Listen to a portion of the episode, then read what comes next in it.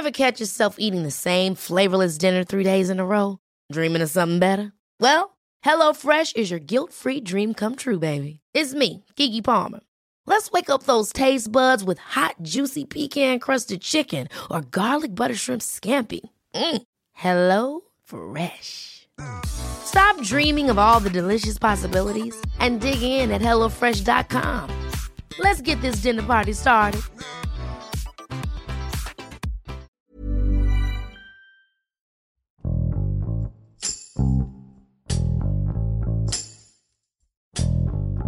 Con el propósito de erradicar el narcotráfico, en los años 70, Estados Unidos, en colaboración con el gobierno de México, impulsó la Operación Cóndor. Su objetivo principal era eliminar masivamente los cultivos de marihuana y amapola en la región de Sinaloa y estar en una lucha constante contra la producción y distribución de narcóticos en ambas naciones.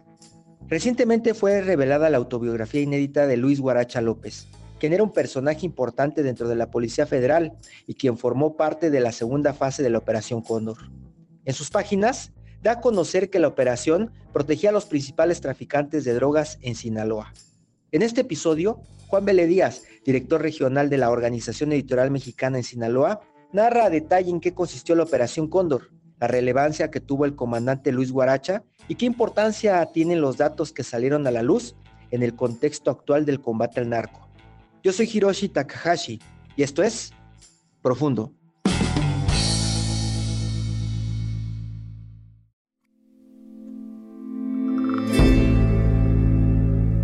A principios de los años 70 comenzó una serie de ajustes, de vendetas entre los distintos grupos que traficaban drogas hacia los Estados Unidos. Esto a raíz del boom que significaron los años 60 en cuanto al tráfico de marihuana, que vino en cierta forma a acompañar al que por décadas había sido la droga más vendida por los traficantes en los Estados Unidos, que era la heroína. La marihuana se colocó a finales de los años 60 como el principal producto de los traficantes sinaloenses en el mercado estadounidense. Este monopolio que ostentaba uno de los líderes de entonces, Pedro Aviles Pérez, que estaba establecido en San Luis Río Colorado, eh, ahí en la frontera de Sonora con Arizona, con una base muy fuerte en la sierra sinaloense de productores y de traficantes, era uno de los principales y varios de los cabecillas querían disputarle un pedazo de ese pastel. Fue como las disputas territoriales y de mercado comenzaron a aparecer eh, a principios de los años 70 aquí en Sinaloa.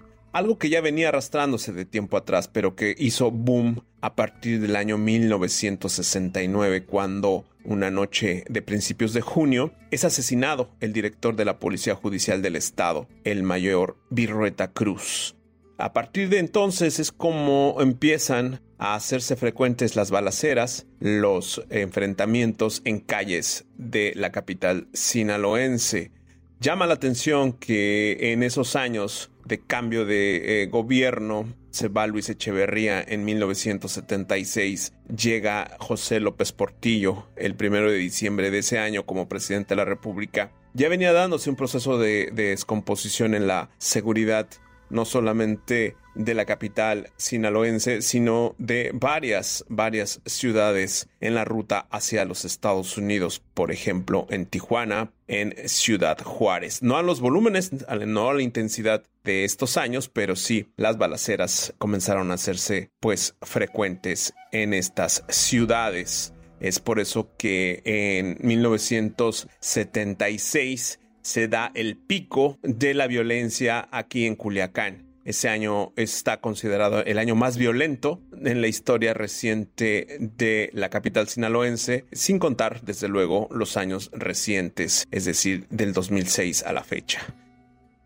Por fruto de ese tiempo es cuando empieza a configurarse la primera política establecida como operación militar para la erradicación de enervantes en la zona serrana que colinda con los estados de Chihuahua y Durango. El dato más relevante de esta época es la creación de la DEA en 1973. Y con la creación de la DEA, la instrumentación de una política antidrogas como parte de la estrategia geopolítica del Departamento de Estado estadounidense. Esto abona a que el interés norteamericano por el control de este tipo de tráfico se traduzca en ayuda de equipos, en asesoría operativa, pero sobre todo a partir de 1977 en una pues directa intervención para la operación militar que arrancó en enero de ese año. La operación Cóndor del ejército se planeó para erradicar los cultivos ilícitos de eh, marihuana y amapola en la zona limítrofe de los estados de Sinaloa, Chihuahua y Durango. Comenzó el 16 de enero de 1977 con un eh, ostentoso, un aparatoso desfile en las calles de Culiacán. El nombre como se le denominó a este operativo militar fue Fuerza de Tarea Cóndor que es en términos militares un concepto de organización de las tropas para desplegarse en un área delimitada. En este caso, el operativo militar se desarrolló en un área de 80 kilómetros cuadrados que forma la zona crítica, como calificó la autoridad de aquel entonces, a el área donde colindan estas tres entidades. Decía la prensa de entonces, a la tarea de localización y destrucción de plantíos por vía directa y aplicación de desfoliadores se añadirá una intensa campaña de desarme en todas las rancherías serranas, bloqueo de rutas que son utilizadas para el traslado del opio crudo y marihuana, y la utilización de pistas aéreas clandestinas.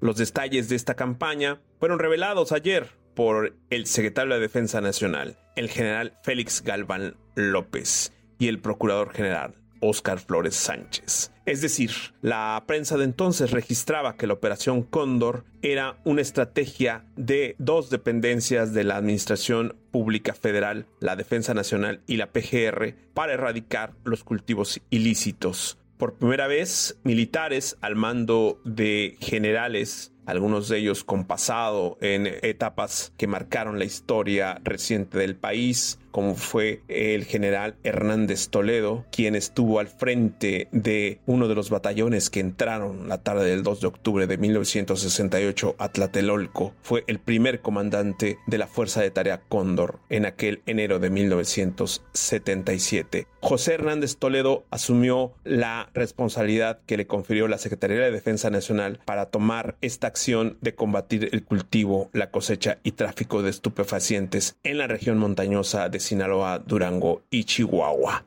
Esta operación estuvo compuesta por más de 1.200 militares divididos en tres agrupamientos y también por agentes del Ministerio Público y la Policía Judicial Federal al mando de Carlos Aguilar Garza, quien era el coordinador civil de la campaña. En las primeras noticias que se tuvieron de esta operación se decía que tenían detectados 10.800 plantíos en estas áreas y que tenían un lapso de tres meses para erradicar todas estas hectáreas que estaban sembradas de droga en esta zona serrana del país. En la Operación Cóndor tuvo también como actores relevantes no solamente al general Hernández Toledo y a Carlos Aguilar Garza por parte del Ministerio Público Federal, también participó en la segunda fase Roberto Heine Rangel, un general que estuvo también en los años 70, en la primera mitad de los años 70 en Guerrero, en la campaña contra la guerrilla de Lucho Cabañas al frente del 48 Batallón de Infantería. También estuvo en la Fuerza de Tarea Cóndor en su tercera fase Manuel Díaz Escobar Figueroa, de triste memoria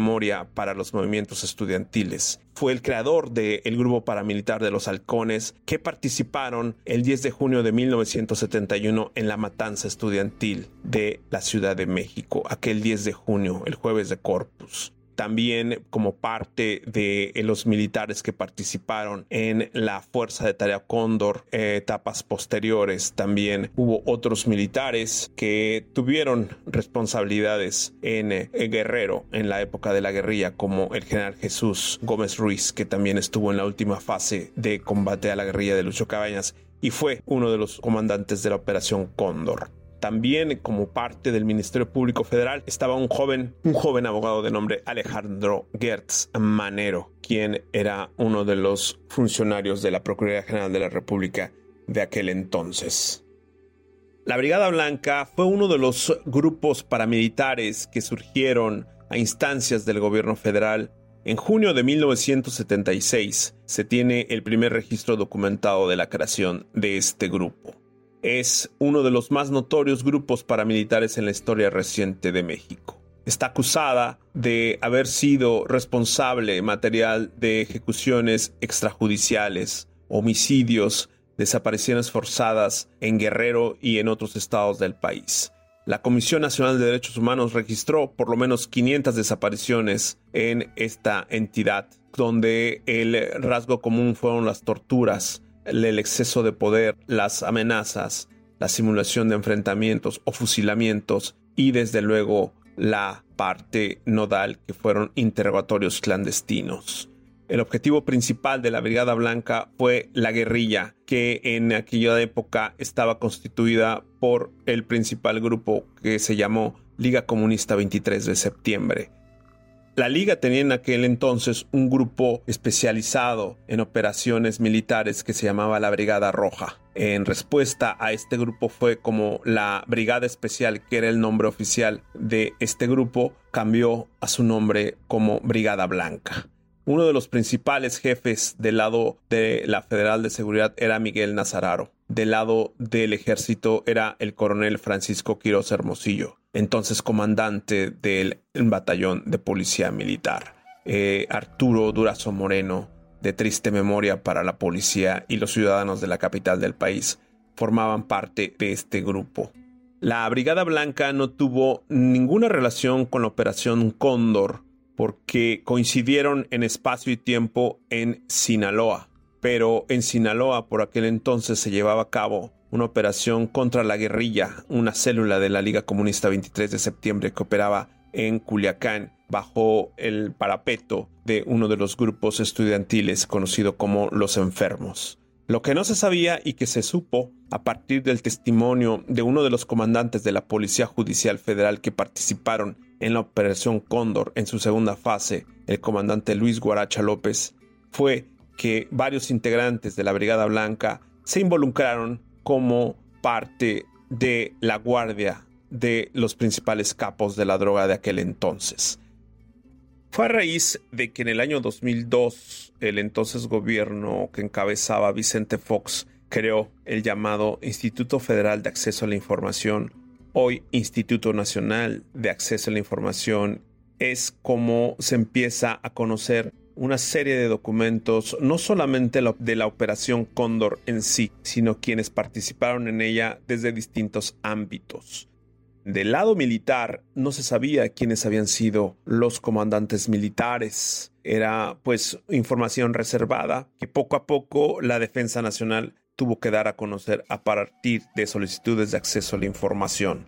También información nueva sobre esta operación fue de la participación de otros funcionarios de la Procuraduría General de la República que si bien se sabía que habían participado no se conocía bien cuál era su papel que jugaron como el del actual fiscal general de la República Alejandro Gertz Manero otro de los datos, otra de las historias sobre la operación Cóndor que a últimas fechas se conocieron fue el de la participación de asesores estadounidenses, no solamente en la concepción, sino en la intervención directa de la erradicación de cultivos ilícitos y del mapeo de esta zona geográfica donde se unen los estados de Chihuahua, Durango y Sinaloa. Datos nuevos sobre este despliegue militar es que también el gobierno de entonces que encabezaba el presidente José López Portillo tenía considerado ya como un serio problema este tema del tráfico de drogas no solamente por la violencia que se estaba generando en la capital sinaloense, sino por los altos volúmenes de drogas que se traficaban hacia la Unión Americana y que tenían en serios problemas la relación bilateral entre los gobiernos de México y Estados Unidos.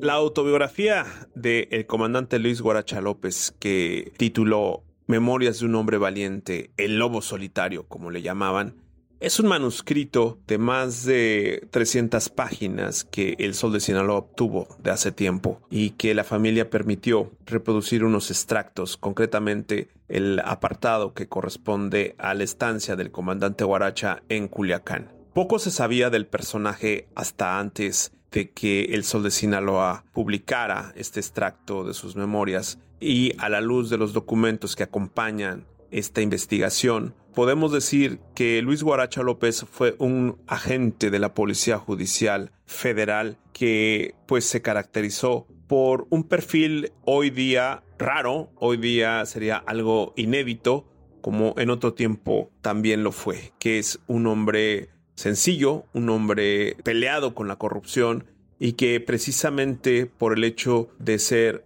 un personaje sui generis dentro de una policía como la Judicial Federal, pues tuvo que salir de ahí, no solamente por las amenazas de muerte, no solamente por las presiones, sino porque realmente la situación después de lo ocurrido aquí en Culiacán con el enfrentamiento del 15 de septiembre de 1978, donde sus hombres se enfrentan, encabezados por el comandante Guaracha, al grupo donde viajaba el capo Pedro Avilés Pérez, pues ese episodio marcó la biografía del el comandante Guaracha. Finalmente la orilló a dejar la Corporación Federal y seguir en tareas de seguridad bajo pues un seudónimo. Era tal el peligro que había, la presión que existía, había un precio sobre su cabeza que tuvo que cambiar de identidad. Luis Guaracha López inició como pues detective, un detective privado, en el buffet policial del famosísimo detective Valente Quintana, considerado el Sherlock Holmes mexicano. Fue un agente, este Valente Quintana, del servicio secreto, donde pues se caracterizó por su agudeza, su olfato, su nivel de compenetración con cada caso que investigaba, algo que le aprendió el comandante Guaracha López. Cuenta Luis Guaracha López en sus memorias esos encuentros que tuvo como pues subordinado, como agente adjunto, investigador en el buffet de Valente Quintana y después cómo poco a poco se fue ligando a tareas policiales, primero en el estado de Tamaulipas, después a partir de que está en contacto con funcionarios de aquella entidad la invitación que le llega para incorporarse a la PGR y trabajar en distintas entidades como el mismo Tamaulipas, como Nuevo León, como Coahuila y desde luego en Sinaloa. Luis Guaracho López, un personaje sui generis que en esta biografía pues aporta datos relevantes, datos desconocidos sobre lo que fue esa historia no contada de la Operación Cóndor, vista desde el ángulo de un comandante de la Policía Judicial Federal. Nos referimos desde luego a la muerte de Pedro Avilés Pérez y la evidencia que encontró y que mostró el comandante Guaracha de la participación de agentes de la Brigada Blanca dentro de la escolta que daba protección al capo de la droga.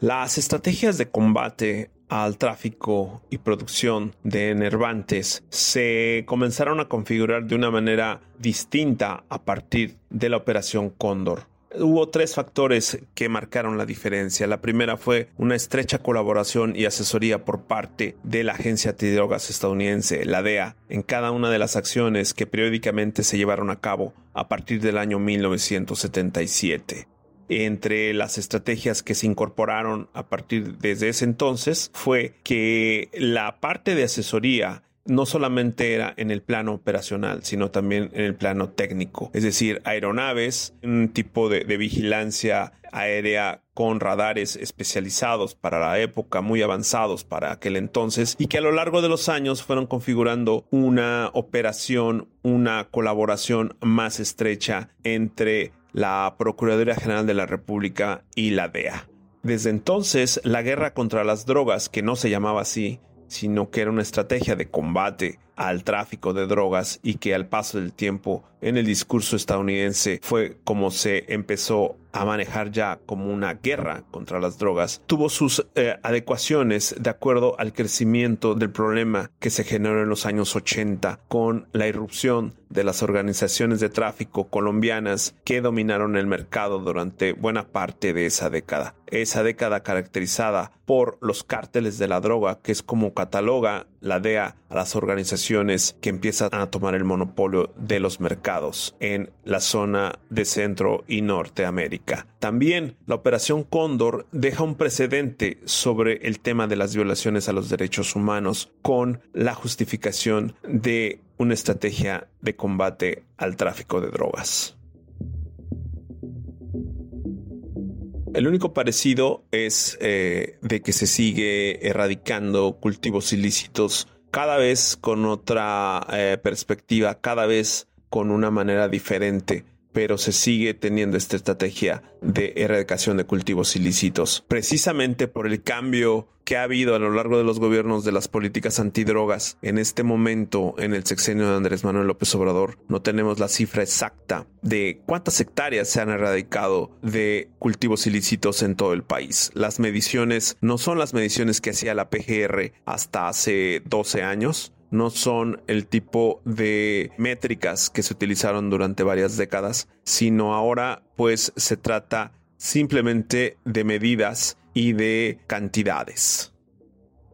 La evolución de la legislación sobre materia de drogas, léase tráfico y producción, ha tenido algunas adecuaciones de acuerdo a los tiempos. Hay una corriente a nivel mundial sobre la despenalización de las drogas blandas, léase marihuana, en donde el gobierno estadounidense ha tomado la batuta.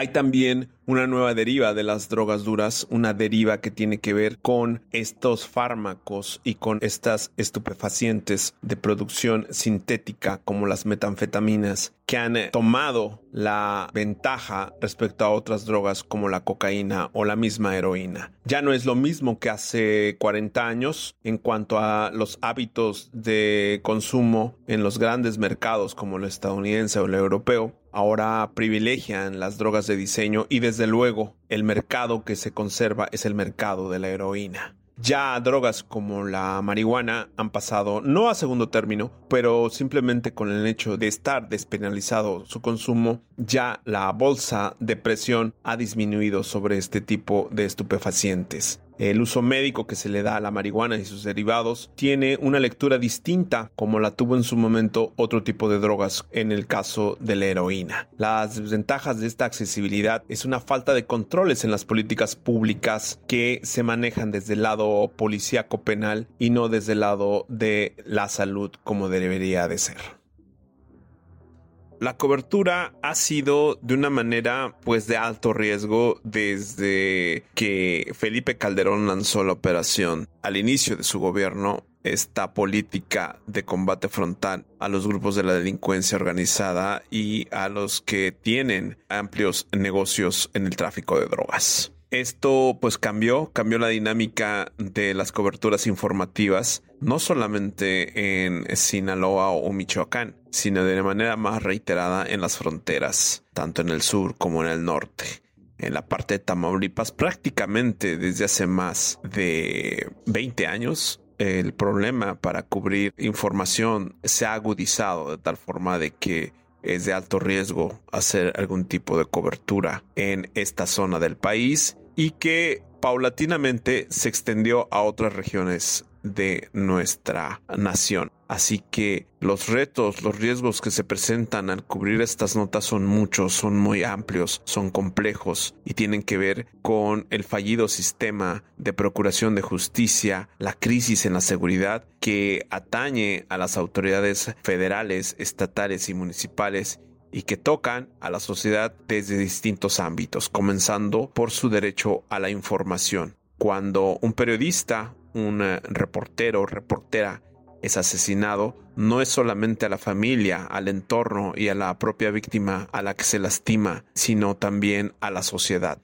Creo que la perspectiva periodística corre en estos tiempos por carriles de bastante peligro. Las coberturas son complejas, son delicadas y el panorama no luce nada halagador.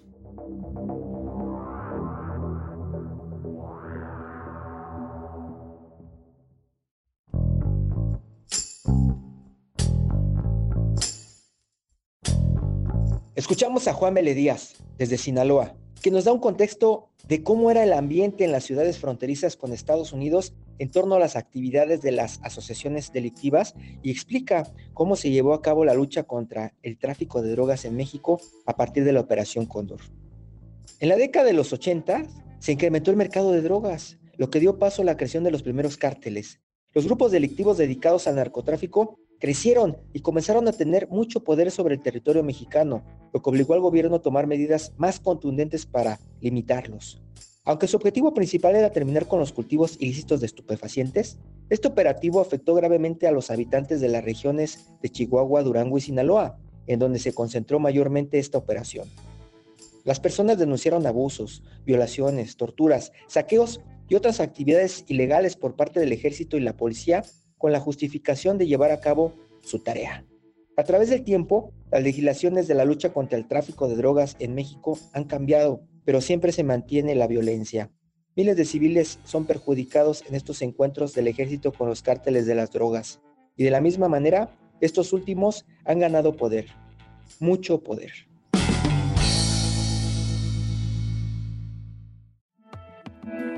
Te invitamos a suscribirte a nuestro podcast a través de las plataformas de Spotify, Apple Podcasts, Google Podcasts, Deezer y Amazon Music, para que no te pierdas ningún episodio. También nos puedes escribir a podcast.om.com.mx o en Twitter podcastom. Te recomendamos escuchar la guía del fin de semana, donde en cada episodio la señorita etcétera recomienda diferentes actividades para vivir experiencias inolvidables. Hasta la próxima. Esto es Profundo, un reporte a fondo de la Organización Editorial Mexicana.